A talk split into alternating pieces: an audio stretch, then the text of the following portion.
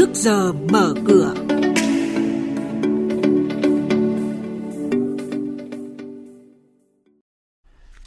Ngân hàng hỗ trợ khắc phục thiệt hại do virus corona.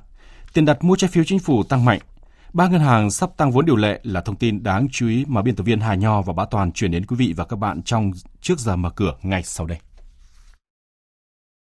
Vâng thưa quý vị và các bạn, Thống đốc Ngân hàng Nhà nước Việt Nam Lê Minh Hưng vừa ban hành văn bản về việc triển khai các giải pháp hỗ trợ khắc phục thiệt hại do ảnh hưởng của dịch viêm phổi cấp do virus corona. Trong đó như HD Bank miễn 100% mức phí thanh toán quốc tế cho các khách hàng doanh nghiệp hoạt động trong lĩnh vực cung cấp dược, thiết bị, vật tư y tế.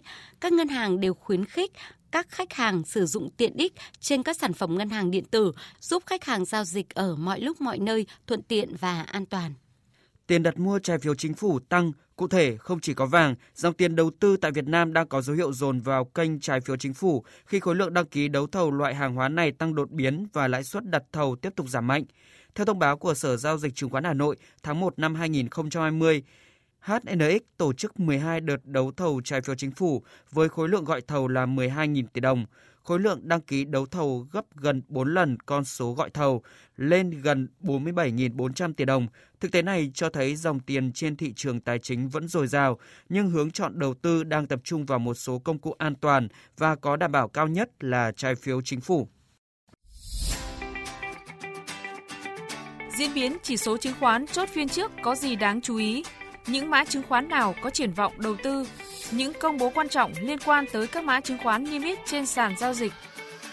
Chuyên mục Trước giờ mở cửa phát sóng lúc 8 giờ 10 phút trong thời sự đồng hành sáng từ thứ hai đến thứ sáu hàng tuần trên kênh thời sự VOV1 sẽ cập nhật những thông tin này. Trước giờ mở cửa trên kênh thời sự VOV1, thông tin thị trường tài chính, chứng khoán tin cậy, kịp thời, hữu ích.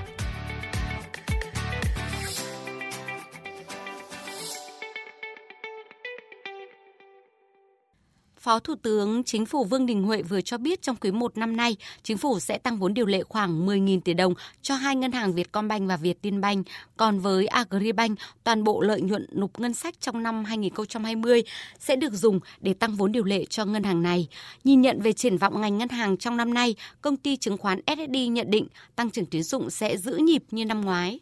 Quy mô tín dụng hiện tại của Việt Nam đã đạt 8,2 triệu tỷ đồng, bằng 138% GDP là tương đối cao, trong khi tỷ lệ này sẽ còn tiếp tục tăng do tăng trưởng GDP khó vượt trên tăng trưởng tín dụng. Thông tin đáng chú ý trên thị trường chứng khoán theo BSC, trường hợp tích cực, VN Index sẽ dần thoát ly khỏi xuống tiêu cực tích lũy trên 925 điểm và có thể tăng dần trên 950 điểm vào cuối tháng này. Do vậy, theo nhận định của công ty chứng khoán BSC, thì giờ là lúc cân nhắc mua cổ phiếu cơ bản đang bị bán mạnh cho mục tiêu trung hạn. Dịch bệnh là rủi ro với thị trường chứng khoán ngắn hạn nhưng cũng là cơ hội trong trung dài hạn. Theo đó, các ngành bị ảnh hưởng mạnh gồm hàng không, dầu khí và một số ngành xuất khẩu mạnh sang Trung Quốc, trong khi y tế, hàng hóa thiết yếu, năng lượng và viễn thông có thể được hưởng lợi. Ngày 13 tháng 2 tới đây, công ty cổ phần Hanen sẽ chính thức đưa cổ phiếu HNE đăng ký giao dịch trên sàn Upcom với giá tham chiếu trong ngày giao dịch đầu tiên là 10.900 đồng một cổ phiếu. Theo đó, Hanen sẽ đăng ký giao dịch 192,6 triệu cổ phiếu HNE, tương ứng tổng giá trị là 1.000 926 tỷ đồng. Đây là doanh nghiệp tiền thân là công ty điện tử Hà Nội và được cổ phần hóa từ năm 2015. Diễn biến đáng chú ý trên thị trường chứng khoán là nhóm cổ phiếu ngân hàng Cụ thể, các mã đứng giá tham chiếu như CTG, MBB, TCB, một số tăng nhẹ như VCB, HDB, chốt phiên giao dịch VN Index ở mức 976,31 điểm, HNX Index ở mức 104,05 điểm, Upcom Index xuống 55,41 điểm và đây cũng là mức khởi động thị trường trong phiên giao dịch sáng nay.